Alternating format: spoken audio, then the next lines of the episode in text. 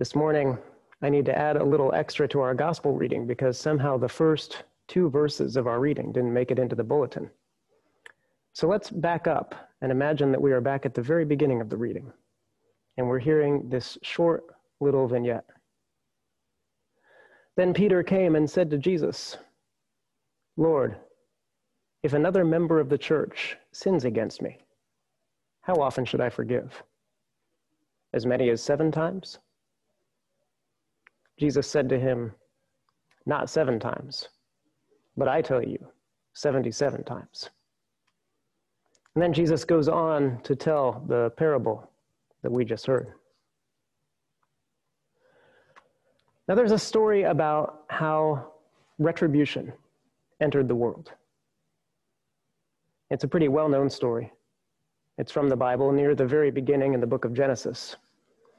And it's the story of Cain and Abel the first two children born to Adam and Eve.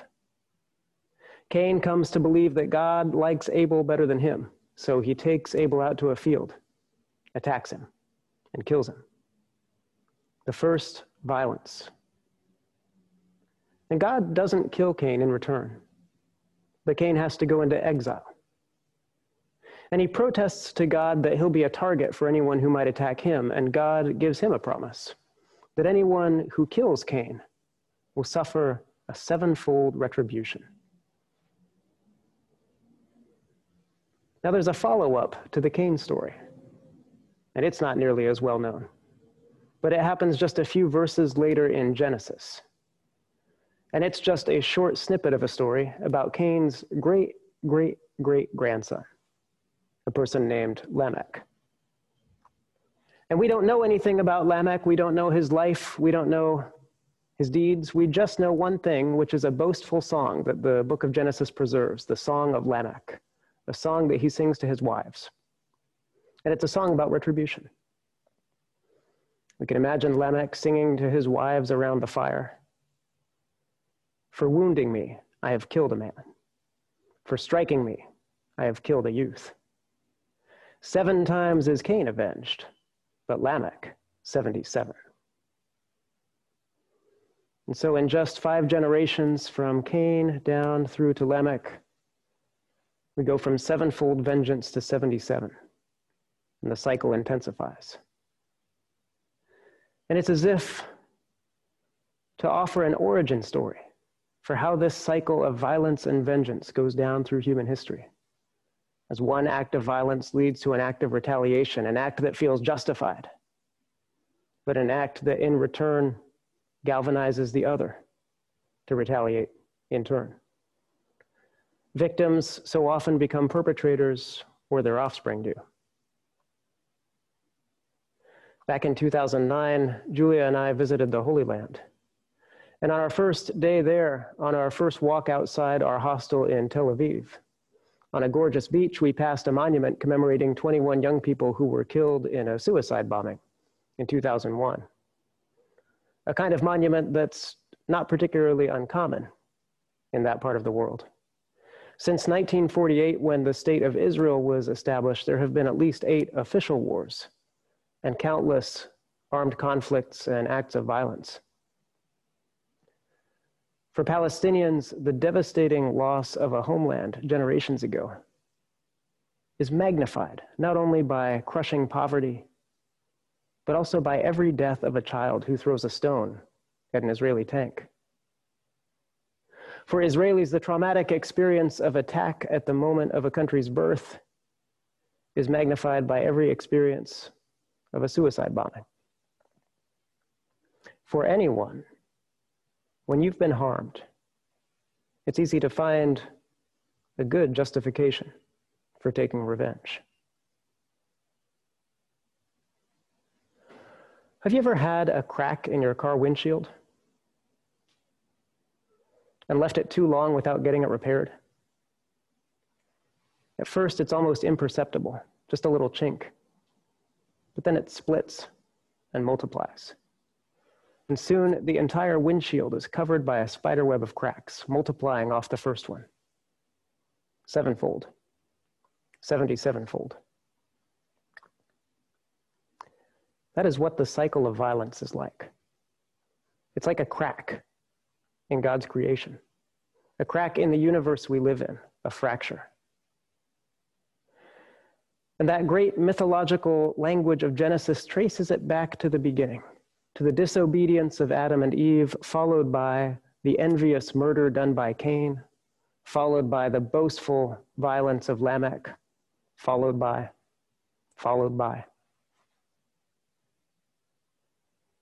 And so it's no accident in our gospel story today that we hear these numbers again. Scripture is always a conversation with itself.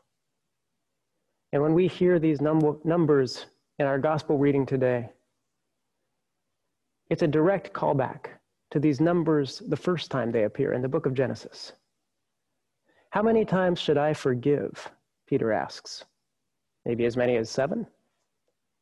And when Jesus says, no, not seven, but 77, he's not talking as if we could use a handheld counter to click off sins until finally we reach a cutoff point that is bigger than we expected, but still exists. There's a significance to these numbers because there's a greater significance to what Jesus is doing, to what he has come into the world to do. He has come into the world not to increase the number of times that we let one another off the hook before finally taking vengeance. He's come into the world to unwind the cycle of violence entirely.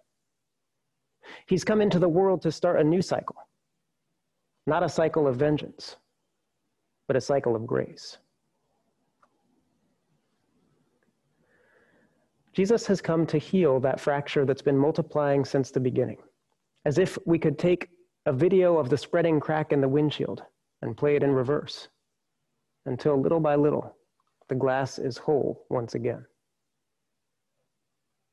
Jesus is offering us an alternative to the song of Lamech with its boasting and retribution. He's offering us the way of grace, which is the way of forgiveness. Now, there are a lot of misconceptions about what forgiveness means. Sometimes we hear people exhorting other people to forgive, to forgive people who have wronged them. And sometimes what's really happening is a desire not to upset the status quo, a desire to go back to an unjust situation or an unsafe situation or an abusive situation.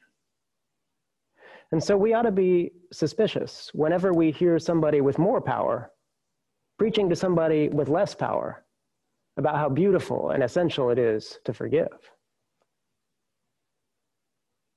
But that isn't true forgiveness. True forgiveness has nothing to do with condoning an evil. Actually, real forgiveness requires naming exactly the evil of what has been done, its scope. Otherwise, there's nothing to forgive. And real forgiveness isn't forgetting what has happened. In fact, as Desmond Tutu writes, true forgiveness requires remembering exactly what has happened in order to work as hard as possible to make sure it never happens again. And true forgiveness doesn't necessarily mean trusting the person who has wronged us. We can forgive a person for the hurt that they've done us while realizing that it still isn't wise to put them or ourselves in a position where they can do the same again. And finally, true forgiveness doesn't take away the responsibility of the wrongdoer to acknowledge what's happened, to make a true apology, and to do whatever is possible to make amends. Archbishop Tutu writes If someone steals my pen and then asks me to forgive him, unless he returns my pen, his contrition and confession will be considered to be nil. Now, Bishop Tutu and the black people of South Africa had a lot more than a pen taken from them. Without amends, true, substantial amends, the wrongdoer can never truly receive the benefit of the forgiveness that's granted. It's the person who forgives that gets the benefit, the freedom. But the responsibility of the wrongdoer to apologize and make amends in order to appropriate the benefits of that forgiveness, that doesn't go away. But we can forgive others, even in the absence of an apology, even in the absence of amends. We can forgive even while continuing to fight for justice. Because forgiveness is not a feeling, forgiveness is a choice. It's the choice not to seek revenge. It's the choice, plain and simple, to halt the cycle of retaliation, the cycle of violence. It's the choice to fight physical power with spiritual power. It's the choice when we have been wounded by another to choose not to wound back in return. We live in a time of retribution. And increasingly, a time where the stakes feel high. We are in a time when self appointed vigilantes are arming themselves to take justice into their own hands on the streets of this country.